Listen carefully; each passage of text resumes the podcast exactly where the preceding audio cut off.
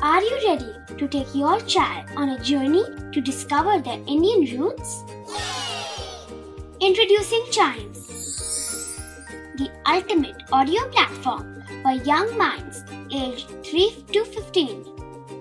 At Chimes, we believe in the power of storytelling to connect children to their cultural heritage. From captivating folk tales to colorful festivals to mesmerizing history, Chimes brings the rich stories of Indian traditions to life. So connect your child to their Indian roots with us. Download the app today and start the journey. Search Chimes Kids Audio Stories and Podcasts app on Apple or Google Play Store. Chimes, audio that inspires.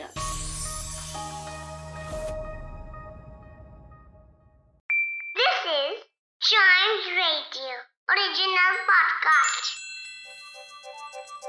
हर दिन की एक कहानी होती है। कुछ ऐसी बातें जो उस दिन को बना देती हैं हिस्ट्री का हिस्सा। तो आइए सुनते हैं कुछ बातें जो हुई थी in this days history hello and welcome to this days history जहाँ मैं आपको आज के दिन दुनिया भर में होने वाले कुछ इंपॉर्टेंट इवेंट्स के बारे में बताऊँगा। तो चलिए शुरू करते हैं। 1835 में आज ही के दिन चार्ल्स डार्विन के लिखे लेटर्स का famous collection letters to Henslow publish हुए थे। चार्ल्स डार्विन एक इंग्लिश नेचुरलिस्ट जियोलॉजिस्ट और बायोलॉजिस्ट थे।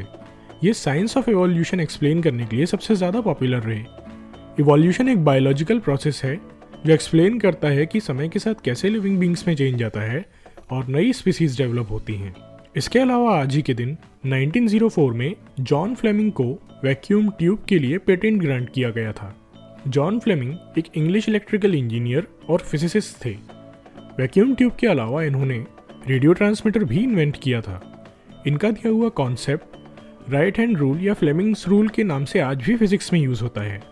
वैक्यूम ट्यूब एक ऐसे डिवाइस को बोला जाता है, जो दो इलेक्ट्रोड्स के बीच फ्लो होने वाले इलेक्ट्रिक करंट को कंट्रोल करता है।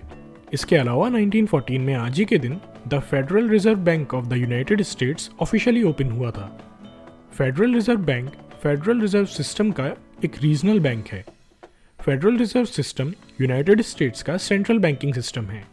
इसके अलावा आज ही के दिन 1945 में यूनेस्को की फाउंडेशन हुई थी। UNESCO United Nations Educational Scientific and Cultural Organization की शॉर्ट फॉर्म है। यूनेस्को को एस्टेब्लिश करने के पीछे का मेन रीज़न डिफरेंट नेशंस के बीच पीस सस्टेनेबल डेवलपमेंट और ह्यूमन राइट्स को प्रमोट करना है। इसके अलावा आज ही के दिन 1973 में नासा ने अपना स्काईलैब प्रोग्राम लॉन्च किया था। स्काईलैब मिशन लगभग 84 डेज़ तक चला था। इस प्रोग्राम के अंडर एस्ट्रोनॉट्स ने स्पेस में साइंटिफिक एक्सपेरिमेंट्स और मेडिकल एक्टिविटीज़ परफॉर्म करी थी। तो आज के लिए बस इतना ही। अगर आप हिस्ट्री के फ़ैन हैं तो चाइम्स रेडियो के इस वाले पॉडकास्ट को ज़रूर लाइक, शेयर और सब्सक्राइब करें, जिससे आपका कोई भी हिस्ट्री पॉडकास्ट मिस ना हो जाए। तो मिलते हैं अगले पॉडकास्ट में। तब तक के लिए goodbye and keep chiming